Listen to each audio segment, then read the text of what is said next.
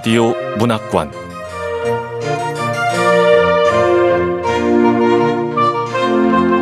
한국 단편 문학 특선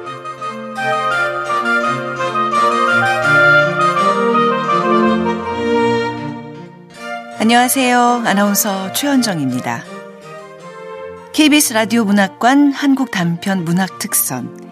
오늘 함께 하실 작품은 이서한 작가의 미안함을 더는 비용입니다. 이서한 작가는 국민대학교 문예창작대학원을 졸업했습니다. 2017년 경상일보 신춘 문예의 단편 소설 관역이 당선돼 작품 활동을 시작했고 2018년에는 풍경으로 목포 문학상 본상을 수상했습니다. 그리고 2021년 동아일보 신춘 문예 중편 소설 부문에 그 섬에 코끼리가 산다가 당선됐고 소설집으로 밤의 연두, 그 섬에 코끼리가 산다가 있습니다. KBS 라디오 문학관 한국 단편 문학 특선 이서한 작가의 미안함을 더는 비용 함께 만나보겠습니다.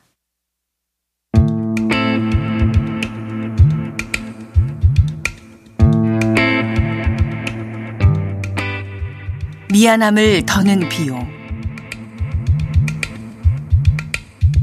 이서안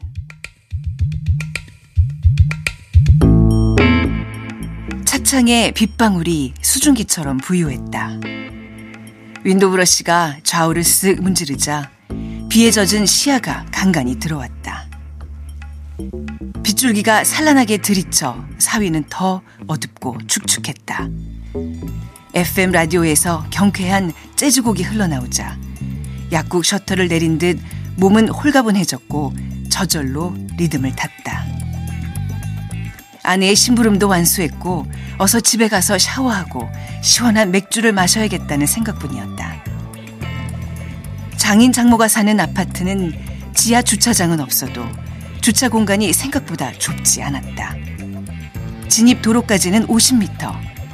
경사진 입구를 벗어나려고 천천히 서행하는데 바퀴에 뭔가 걸린 것 같았다.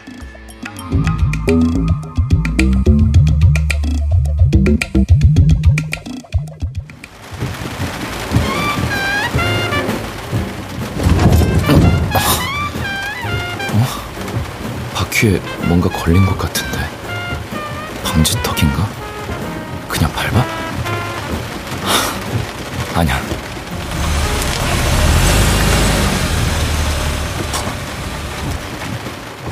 방지턱인가 하고 그냥 가속 페달을 밟으려다 혹 몰라서 차를 뒤로 빼고 시동을 켠 채 차에서 바삐 내렸다. 아, 저게 뭐지? 헤드라이트 불빛에 세찬 빗방울이 어지럽게 나부꼈다. 승용차 앞에 시커먼 형체를 보고 미는 누군가 쓰레기 더미를 이렇게 큰 걸 버렸나 했다. 쓰레기 봉투 치고는 너무 길쭉한데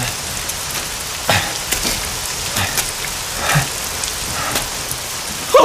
어! 손, 손, 사람 손이잖아 빗물이 흐르는 아스팔트 바닥에 사람의 젖은 손이 보였다. 제법 덩치가 큰 남자는 엎드려 있었고 모자부터 신발까지 온통 새까맸다. 사람이라고 증명해 준 건 팔목에서 비켜나온 살갗이었다. 가속 페달을 가볍게만 밟았어도 이 남자는 죽었을지도 몰라. 오른쪽 앞바퀴가 옆구리에 대었길 망정이지. 핸들을 우측으로 조금 더 꺾었다면 어리에 부딪혔을 테고 그럼 심각한 뇌 손상. 허벅지에 힘이 다시 풀렸다. 운전면허를 따고 여태껏 무사고 운전이었다. 검은 빗줄기를 타고 슬픔이 급작스레 밀려왔다. 몇 달간 누린 호사가 어마어마한 기후로 변할 것 같아 심장이 다시 옥죄었다. 결단코 미는 보지 못했다. 아니, 볼 수가 없었다. 도로는 약간 경사져 있었고 도로 바닥이 그 부분만 기다랗게 움푹 파여 있었다. 더군다나 방지턱을 규정보다 높게 만들어 놓았다. 그 틈에 남자는 감쪽같이 숨겨져 있었다. 어떻게 방지턱 밑에 엎드려 있었는지 본인만 알겠지만 남자는 만취 상태라 인사불성이었다. 아, 술 냄새. 이, 이보세요. 이, 이보세요. 숨은 쉬는 걸까? 아, 아, 살아있어. 죽지 않아 천만 다행이야. 고개를 들어 주위를 살피니 아파트 1동 맨 1층 집 기둥 모서리에서 CCTV의 빨간 불빛이 깜박거렸다. 119와 112에 신고하고 기다리는 동안 어찌된 게 지나가는 사람도 차량도 하나 없었다. 요몇 달 일이 풀려도 너무 잘 풀렸어. 불안할 정도로. 11년 전 사둔 허름한 2층 상가는 병원과 상관없이 만약의 대비책이었다. 미내 2층 상가 10m 옆으로 병원이 빌라 한 동과 상가 몇 군데를 매입할 줄이야. 그리고 마침 맞게 그가 준 돈. 네가 샀다는 그 상가 대출에다 이자가 많이 나가 팔아야 한다는 얘기 들었다. 이 돈 보태마 대출 다 갚을 기다. 그래. 그때는 약국도 안 될 테고 이자에 딱 죽고 싶었지. 그 돈이 없었다면 어떻게 됐을지. 그 돈 덕분에 모든 게 잘 풀렸어.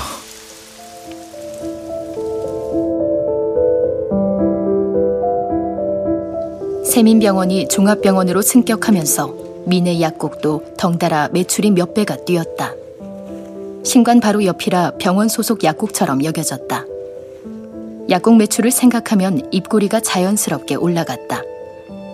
처방 건수는 말할 필요도 없고 OTC, 즉 일반 의약품 판매 비율도 옮기기 전보다 7배 가까이 늘었다. 근무약사 3명의 직원들을 몇 명 더 뽑아도 약국은 쉴 틈 없이 바쁘게 돌아갔다.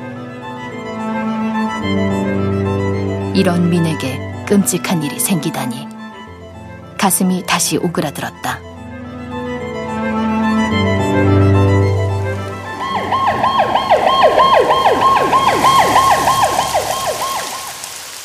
구급차의 사이렌이 다급하게 들려왔다.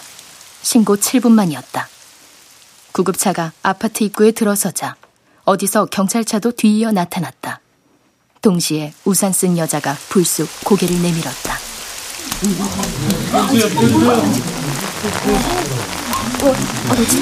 사, 사고 났나? 119 구급대원들이 들것에 남자를 들어 눕히자 불그무레한 낯빛이 드러났다. 노인이었다. 들것에 누운 노인을 향해 여자가 고개를 숙여보더니 입술을 딸막거렸다. 아유, 아유, 김씨 아저씨잖아. 아유, 또 술 먹었네, 그냥.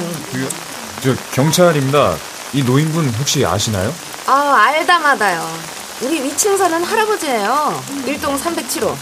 어휴, 그냥 만날 이렇게 그냥 술을 퍼마신다니까요. 가만있어 봐, 저. 307호에 연락해볼게요. 여자의 표정을 보니 한심한 인간, 구제불능이라고 단정 짓는 것 같았다. 여자는 바쁜 걸음으로 일동을 향해 걸어갔다.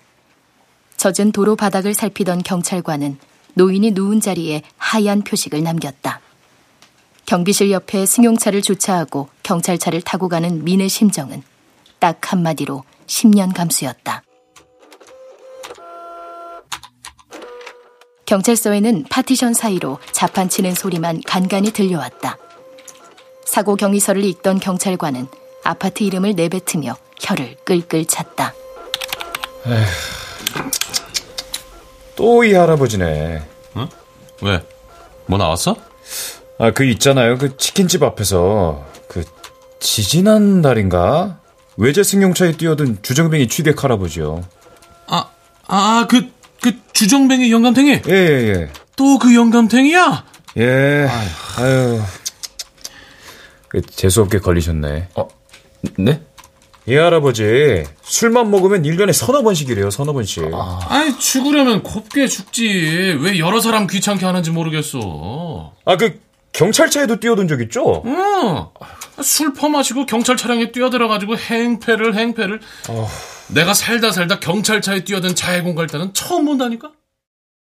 경찰서에서 이 할아버지는 요주의 인물이었다. 미는 경찰서를 나와 응급실로 향했다.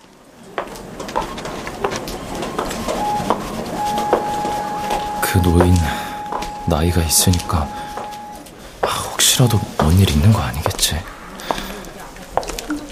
아, 저 말씀 좀 여쭙겠습니다. 네, 그, 어떻게 오셨어요? 30분 전에 119 구급대에 실려온 할아버지 계시죠? 아, 그 할아버지. 아, 저기 맞은편 침상에 계신데요. 술 냄새가 어찌나 심하든지 환자분 깨려면 몇 시간 있어야겠어요. 아, 네. 자.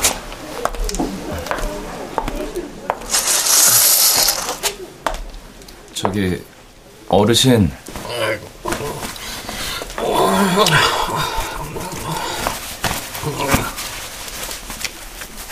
옆구리 아래 바퀴 자국이 있어 10cm만 더 나갔어도 노인은 이 세상 사람이 아니었을지도 몰라 이번 달에도 머리가 시원찮다. 아, 그 사람 얼굴이 왜 떠오르는 거야? 이 환자분 보호자 되세요? 아, 아, 네. 저 환자 상태는 어떤가요? 어, 이 엑스레이와 초음파 그리고 CT 사진이 좀 음, 왜요, 선생님? 뭐 잘못됐나요? 어, 어, 이번뿐 아니라 환자분이 여러 번 골절 수술을 했네요. 이 견갑골은 말할 것도 없고 아, 갈비뼈에다 엉덩이뼈까지. 예? 아 이번 사고 건은 아닙니다. 어 쇄골에도 골절이 있었고 어, 어 여기 핀 박힌 거 보이시죠? 아, 아, 네. 어, 이상한 게 이 뼈가 붓기 무섭게 골절상을 입었어요. 이 상처의 깊이나 흔적으로 봐서는 음, 물체에 부딪히거나 차 사고로 인한 타박상으로 보입니다. 지금은 배주 위로 약간의 긁힌 상처와 옆구리가 멍든 정도예요. 뭐 그것 말고는 심각한 손상은 없습니다. 아, 예. 그럼 이만. 의사는 대수롭지 않게 말하곤 종종 걸음으로 다른 환자를 향해 발걸음을 돌렸다. 의사의 덤덤한 얼굴은 잦은 사고와 죽음에 무딜 대로 무뎌 무감각한 표정이었다. 죽는 게 와 이리 어렵노? 왜 자꾸 3년 전 생각이 나는 거야?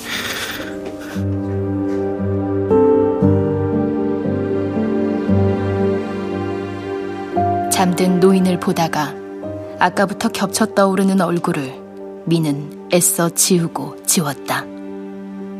3년 동안 까맣게 잊고 있었다고 봐야 했다.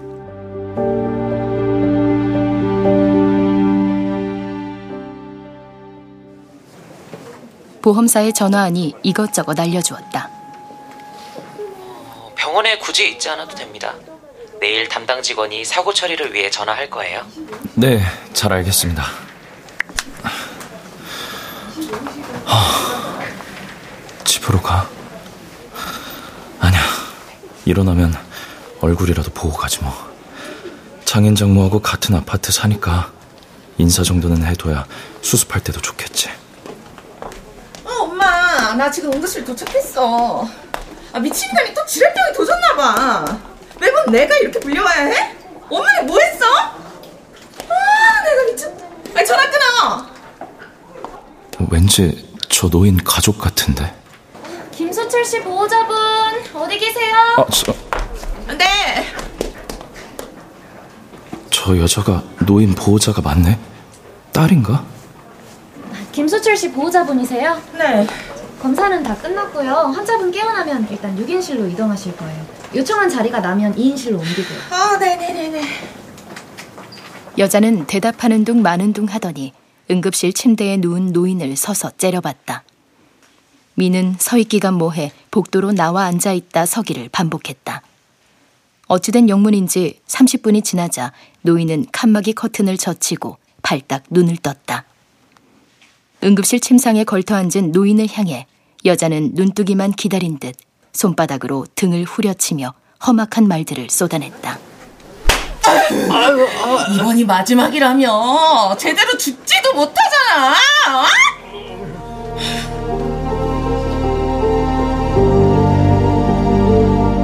소독 냄새를 비집고 여자의 독설이 비수처럼 노인의 가슴팍으로 날아가다가 그 비수의 처절한 뭔가가 민에게 화들짝 와닿았다.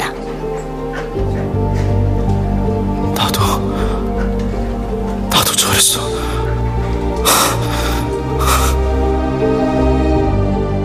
민의 가슴 한쪽이 아리고 시큰거렸다. 노인은 한 손을 들어 머리를 긁더니 딸의 독설에 실실 웃어 보였다. 맨날 말로만 죽지 말로만 죽어. 진짜.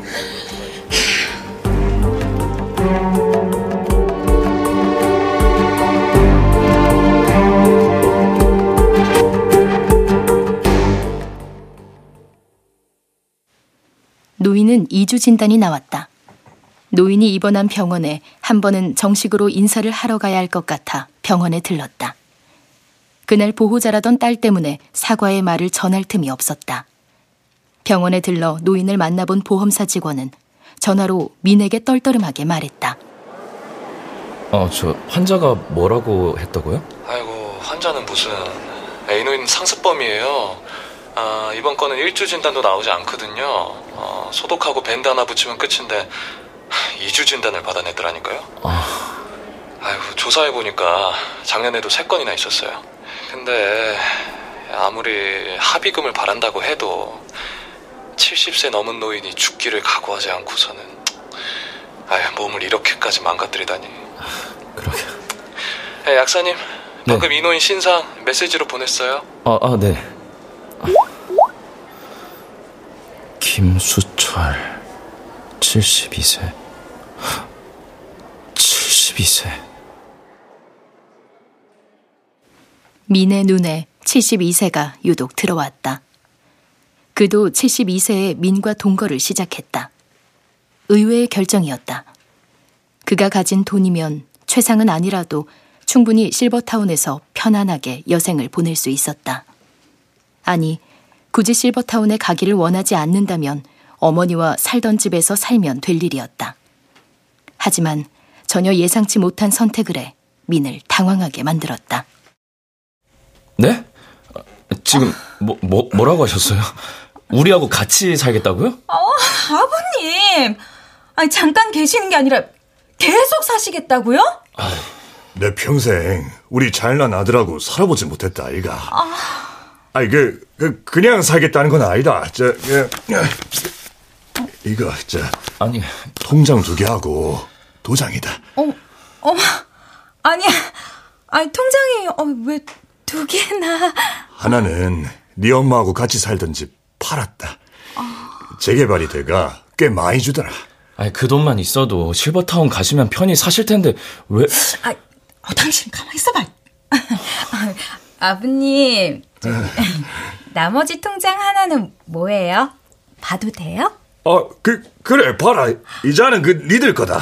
어머, 어머, 어머, 여보, 어머, 어머, 액수가 너무 커. 그, 네가 샀다는 그 상가, 그 대출에다 이자가 많이 나가 팔아야 한다는 얘기 들었다. 이 돈 보태만 대출 다 갚을 기다. 아, 그, 그, 내는 그 손님방 한 칸만 주면 된다. 니들한테 피해 절대 안 줄 끼고, 그냥 조용히 아들 집에서 살다가, 때 되면, 예, 네 엄마 옆으로 갈 기다. 이제, 아... 이제 내 뜻은 다 전했고, 저, 나는 그만 방에 들어갈란다. 아, 아니, 그래도 이건. 아이, 당신, 이 통장 액수 보고 말해. 그 상가 대출금 다 갚고도 남겠어. 아, 이걸 왜 나한테 다 주고 이 불편한 데서 살겠다는 거야? 친아들은 아니지만 당신은 그렇게 자랑스러워했다며. 양부라도 아버지 역할 할 수 있는 거지. 아, 근데 솔직히 까놓고 아, 돈은 좋지만 일은 너무 시아버지 어떻게 무시지? 아, 그러니까. 내년에 서준이 초등학교 들어가고 서윤이 유치원 들어가는데 아니 몇 살까지 살지도 모르고 한 아흔까지 살면 어떡해? 아, 그러니까 이 돈 가지고 실버타운 들어가라고 나 다시 말씀드려. 어, 아, 참, 뭔 소리야. 우리 지금 이 돈 꼭 필요하다니까? 당신 약국도 잘 안 되잖아.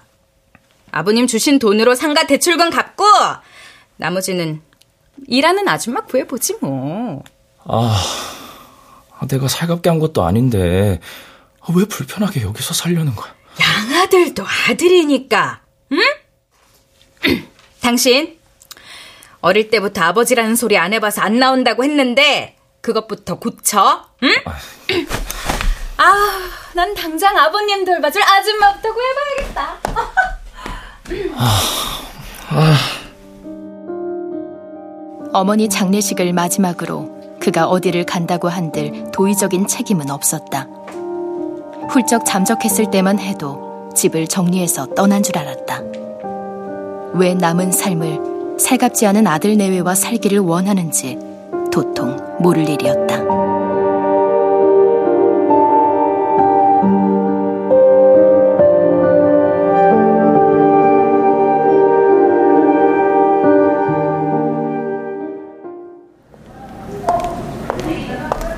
아, 아, 네, 네.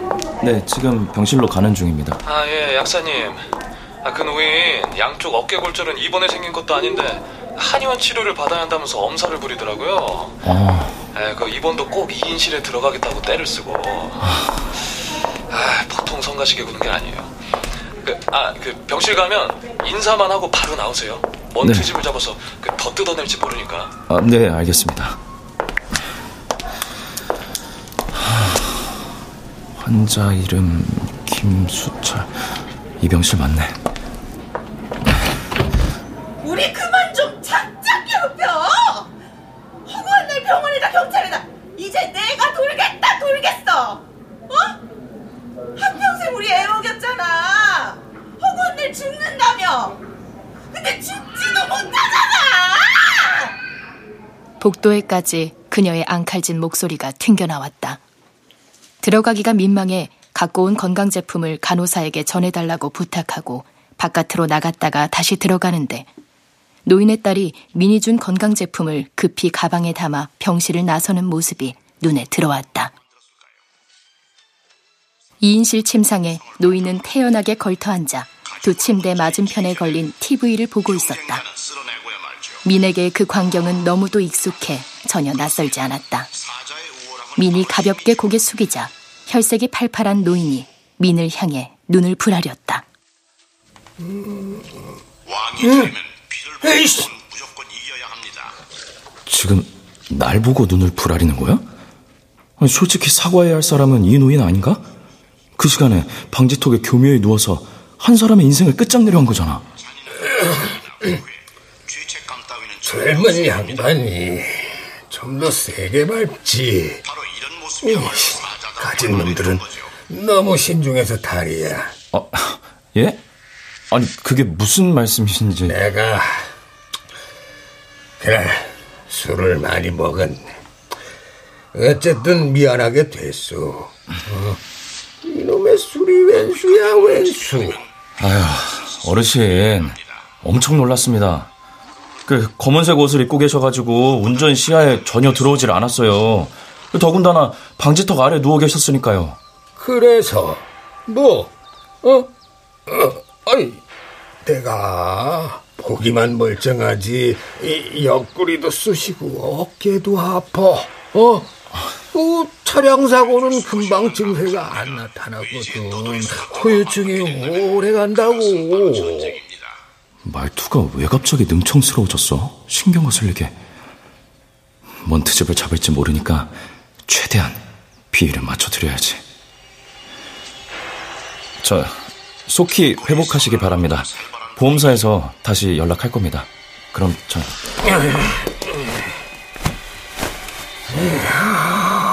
죽는 게왜 이리 어려워 모지러 목숨이 민이 인사하고 나가려 하자 노인은 침대에 후딱 누워버렸다. 병원을 나서는 내내 노인의 말이 민의 뇌리에 자꾸 맴돌았다. 아,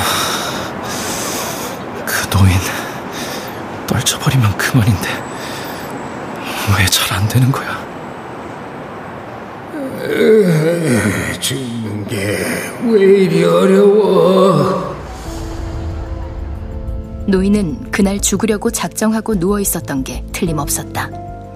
나중에 들은 사실이지만 그날 민의 승용차에 발견돼 노인이 죽을 목숨을 건졌다고. 30분 뒤에 음식물 쓰레기 수거 차량이 들어오는 시간이었는데 그 차에 치였다면 여지없이 죽었다는 거였다. 그러나 민의 승용차에 사고 난 게 처음이라면 몰라도 노인이 죽으려고 작정했다면 쓰레기 차량이 들어오는 시간도 아마 계산하지 않았을까 싶었다.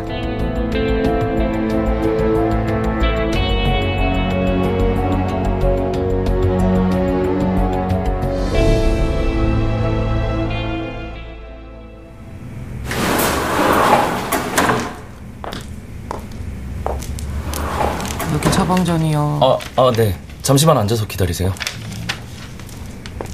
점심시간에 약국을 지키는 건 민의 몫이었다. 세민병원 점심시간과 같아 환자들도 그렇게 붐비지 않았고 건강을 고려하면 외식보다 도시락을 싸오는 게 나았다. 어느새 출입구 양옆에 일반 의약품들이 켜켜이 쌓여갔다. 마스크로 시작해 밴드, 비타민제, 건강 드링크 등. 천장에 맞닿은 건강 제품들을 보자 옛날에 집 천장까지 그가 쌓아올린 박스들이 떠올랐다. 우리 똑똑한 아들 공부시킬라카마 이 동충하초, 스칼렌, 안마기, 좌욕기 뭐 이것저것 돈 되는 건 다 팔아야 한다 아이가 걱정 마라 네 열심히 밝기다 각종 건강 제품을 싣고 전국을 떠돌았던 그나 민이나 어째 별다를 바가 없어 새삼 민은 씁쓸해졌다. 최우성님. 네. 네. 약 3일 치고요. 식후 30분 뒤에 복용하시면 됩니다. 안녕히 가세요.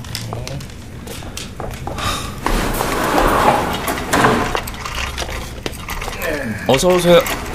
어? 휠체어를 타고 온 이 노인 낯이 익은데? 석달 전 민의 심장을 내려앉게 한 그 몹쓸 노인이었다. 오른쪽 정강이에 붕대를 감고 이마 위쪽에 가로로 반창고를 붙였지만 노인의 허우대는 멀쩡해 보였다. 민의 시선이 잽싸게 환자복 상의에 세민병원이라고 쓴 글자에 꽂혔다. 이 노인 또 다른 차에 스스로 치여서 세민병원에 입원했나 봐. 아, 근데 나를 알아볼까? 제대로 얼굴 본 건 딱 한 번이잖아. 약사 선생이 나를 살려놨으니 책임져요. 음, 나를 다시 죽여주면 더 좋고. 아, 다 알고 온 거야?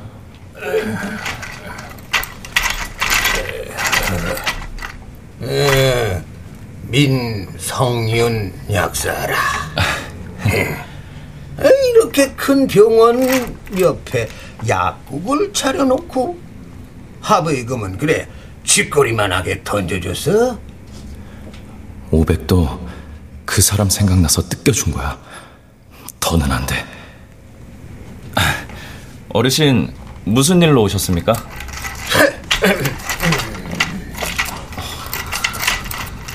어이구 규모가 꽤 크네.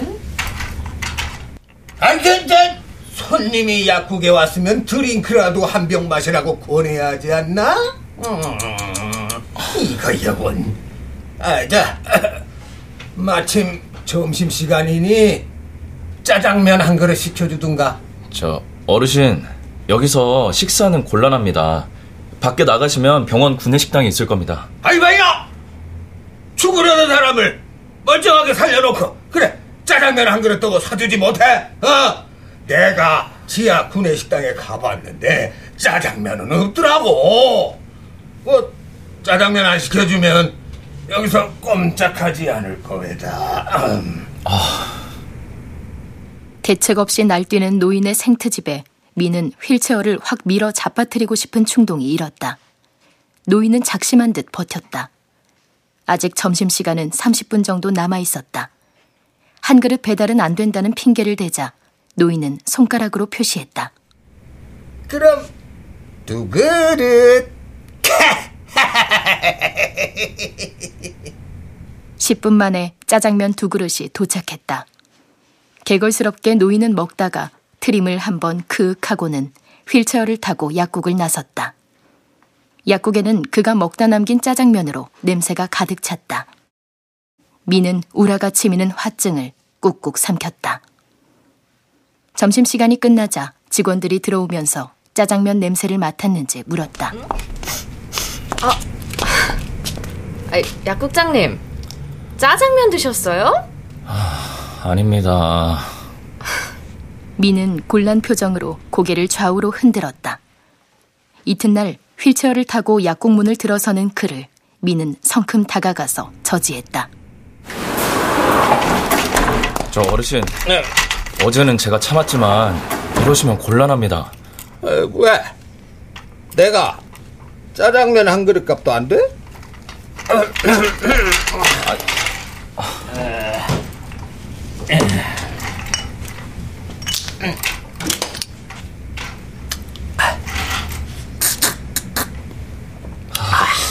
아이고 오늘은 쌍화탕이 마시고 싶더라고. 아, 여기는 제 직장입니다. 영업 방해하면 어떻게 되시는지 아시죠? 아이고 무서워라. 경찰서에 신고하려고? 신고해? 짜장면 안 주면 여기서 꼼짝 안 하고 약국 문 닫을 때까지 있을 테니까.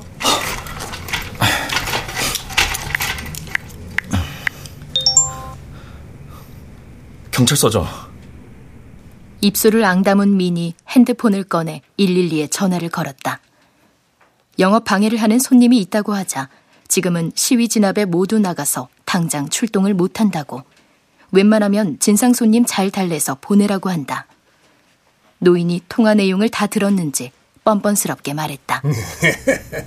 나 같으면 그럴 시간에 짜장면 배달시켰겠다. 일주일째 약국의 짜장면 냄새가 진동했다. 그러자 직원들도 불만을 드러내기 시작했다. 약국장님, 그 노인 벌써 일주일째 오는 거죠? 왜 가만두세요? 신고하세요, 당장! 맞습니다. 아, 그 경찰에 신고해 봤는데 소용이 없어서. 아, 그럼 또 해야죠. 어? 두 번, 세 번. 약국장님 이러는 거 이해 안 돼요. 우리 약국이 피해를 보고 있잖아요. 아유, 그럼 우리 약국 이미지 나빠질까 약국 봐. 이미지는 그 노인이 더 망치고 있는 거 모르세요? 음, 누가 보면 그 노인한테 뭐 꼬투리 잡힌 줄 알겠어요. 아니, 내가 꼬투리 잡힐 게 뭐 있어요? 근데 왜 그러세요? 미안한 건 많은 사람처럼. 아유, 뭐 그냥 내가 잘 해결해 볼게요. 아유, 뭐, 뭐 저러다 말겠죠. 또또 또 저러신다. 저런 사람들을 단호하게 쳐내야 돼요. 우리 약국장님 다른 일에는 단호하신데 왜 노인한테는 당하는지 모르겠어. 노인이라고 봐주는 건가? 아, 모르겠다. 점심시간 다 돼가니까 약국장님 알아서 하세요. 저희 점심 먹고 올게요.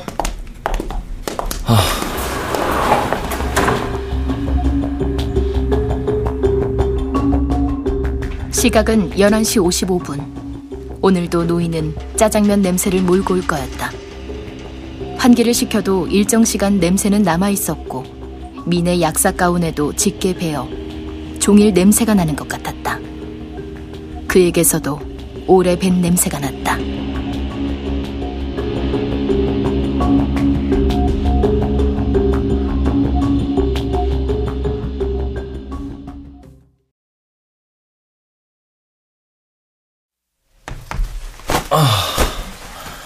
아, 무슨 냄새가 난다고 그래. 노인 냄새, 노인 냄새. 내 옷에서 냄새 난다니까 맡아봐. 구리따분한 냄새. 아 모르겠어? 아 아니, 구포댁 아주머니 왜 갑자기 이틀씩이나 쉰다는 거야? 하, 돈 때문에 드리긴 했지만, 아, 아, 진짜 7년이 넘었어. 너무 오래 살잖아. 오늘은 당신이 들어가. 아우, 아우, 알았어, 알았어. 아휴.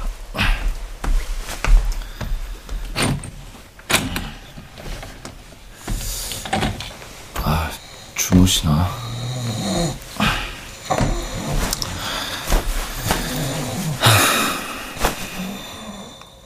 돈 주신 건 고마운데 그동안 아주머니 비용이며 병원비 꽤 나간 거 아시죠? 너무 오래 살. 아, 내가 뭐라는 거야. 내가 빨리 죽어야 할 낀데 죽는 게 와 이리 힘드나. 참결에도 저런 소리. 그는 늘 부재했으나 가족 증명서에 명시된 증명서처럼 버젓이 실제했고 민의 일생에 부로 있어 왔다. 그렇다고 그가 다정다감한 아버지는 더더욱 아니었다. 어머니는 직업 탓이라고 했다. 물건 발라마 얼마나 말을 많이 하겠노. 밖에서 말 많이 하마 집에서는 말하기 싫은기라.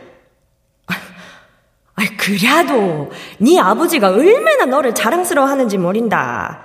똑똑하고 잘난 아들이라고. 뭔 수를 써서라도 네 뒷바라지는 할 거란다. 친아버지도 그런 사람 없을 게다. 니는 아버지한테 참말 잘해야 된대. 특별히 그가 다정하기를 원했던 적도 없었던 것 같다. 그와 민과의 거리는 보이지 않지만 있었고 어쩌면 그 정도의 거리가 서로 적당하고 편했다. 일곱 살 때 그를 처음 만났다. 이제부터 네 아빠다. 아빠라고 불러봐라. 미는 아빠라고 불러보라는 게 쑥스러웠다. 그가 무서워서도 아니고 그가 싫어서도 아니었다. 그냥 그 말이 나오지를 않았다. 처음부터 있었던 아빠가 아니었다.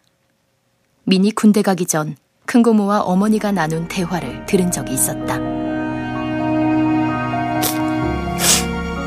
우리 모자 구제해 준 게 그 사람입니다. 그 사람 없었으면 우리 성윤이는 공부도 못했을 겁니다. 에휴, 가가 건강식품 안 팔릴 때 보험을 알아보더라. 그래 내가 그랬다. 친아들도 아닌데 뭐 목숨까지 바치감이 그러냐고. 그랬더만 그 버럭 하고 소리를 지르더라. 승윤이는 내 아들이라고.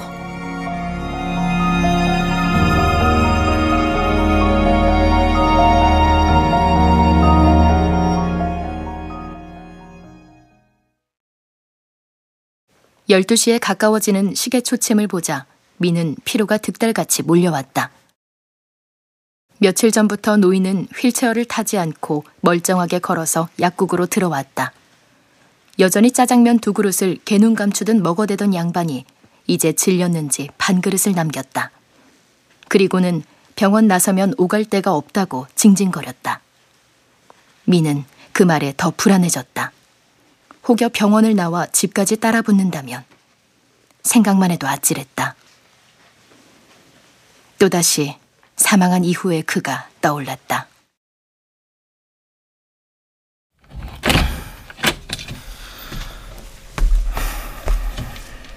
사람 인기척이 없어 그런가 썰렁하네.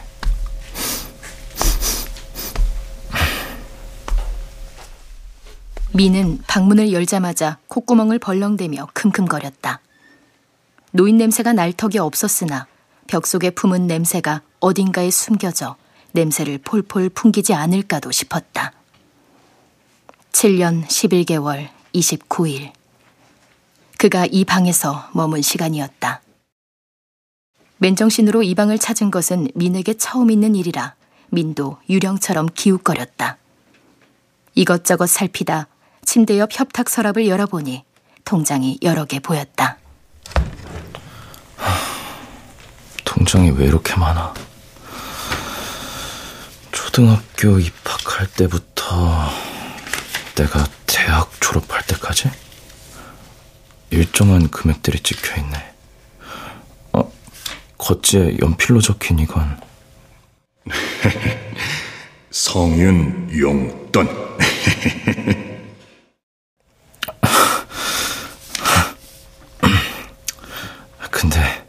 용돈 보낸 날짜가 두 달, 석 달씩 밀린 적이 있어.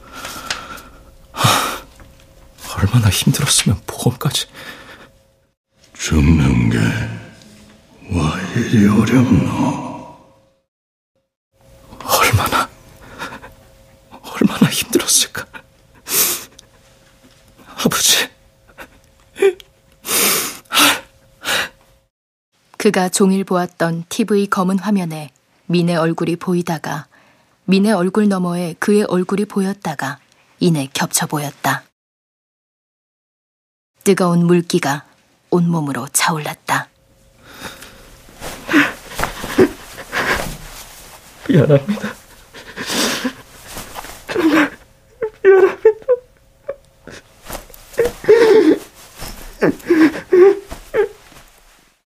까무룩 잠이 든 것 같기도 하고 누군가 말짱한 정신에 그와 동거하던 어느 짙은 가을밤으로 데려다 놓은 것 같기도 했다. 그날은 동기들과 늦게까지 술을 마셨고 미는 그의 방문을 살짝 엿보았었다. 캄캄한 어둠 속에서 불도 켜지 않고 주방으로 향하는데 그의 방 쪽에서 문 여는 소리가 들렸다.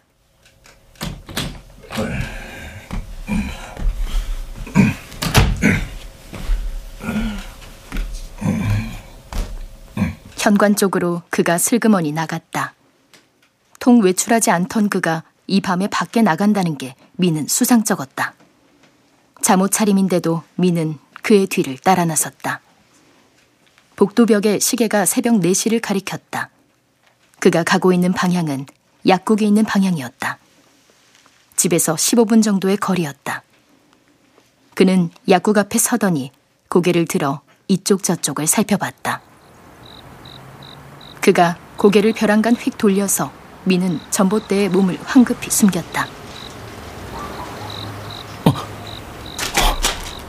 아니, 이 새벽에 약국 앞에서 뭐 하시는 거야? 약국이 크다. 아.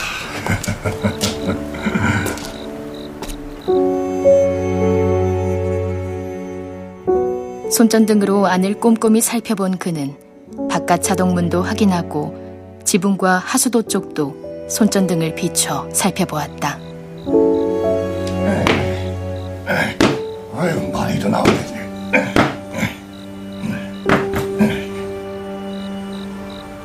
약국 입구에 발판들을 들어 땅바닥에 탁탁 털고 나서는 땅에 널브러진 담배꽁초와 페트병들을 봉지에 주워 담았다. 그리고 무릎을 꿇어 약국 옆에 배수로를 들여다보고는 찌꺼기들을 막대기로 하나씩 덜어냈다. 미는 입이 다물어지지 않았다. 그의 새벽 외출은 비단 오늘만이 아니었다. 뭘 생각하는지 2층 상가 건물을 지그시 한참 쳐다보고는 상가 건물 주위를 뒷짐지고 몇 번을 왔다 갔다 서성거렸다. 다음 날 그는 여전히 20제곱미터의 방에서 아침에 눈을 떴고 밤에 눈을 감았다. 그리고 8년을 하루 남기고 어느 비가 내리던 아침 그가 좋아하던 빗소리를 들으며 눈을 뜨지 못했고 그것이 지상에서의 마지막이었다.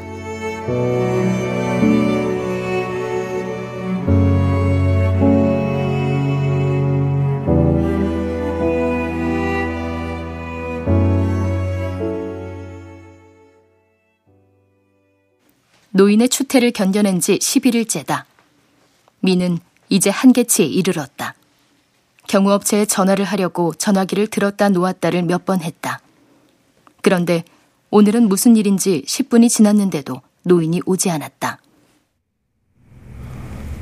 3주 정도는 계속 올 것 같았는데 어제 했던 말 때문인가? 왜 죽으려고 하겠어? 죽어 보상금이라도 받게 해줘야지. 자네가 묻지도 않고 날 살려놨으니까 내가 먹기 싫을 때까지 짜장면 사. 이제 짜장면이 질렸나? 아니면 이번 기간이 끝나서? 민은 후자에 더 심중히 갔다. 퇴원했다면 또 민처럼 어설픈 운전자를 찾아 나섰을지도 몰랐다. 노인이 이제 오지 않아 속이 뻥 뚫리는 것 같다가 이상하게도 시계바늘이 12시에 모아지면 민은 자동문 쪽을 한 번씩 곁눈질했다. 그리고 2주 뒤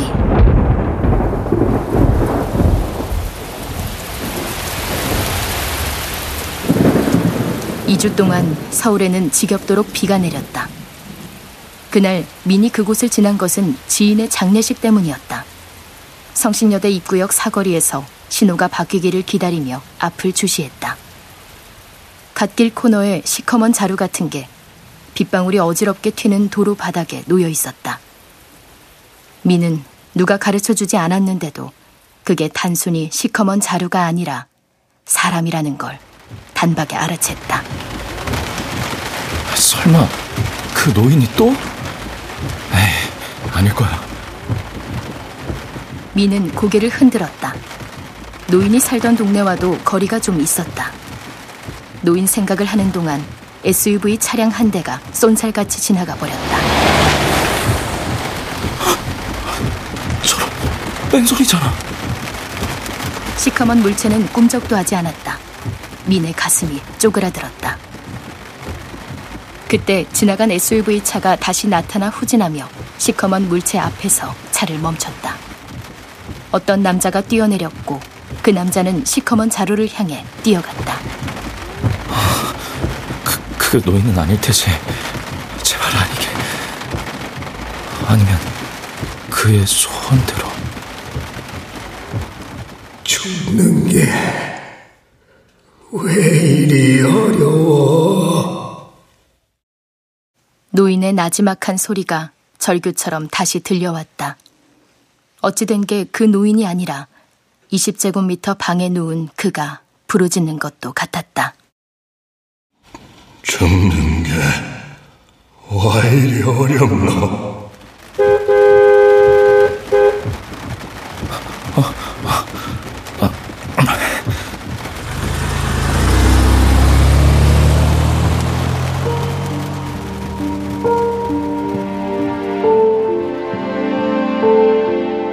신호등이 빨간불에서 파란불로 바뀌었다.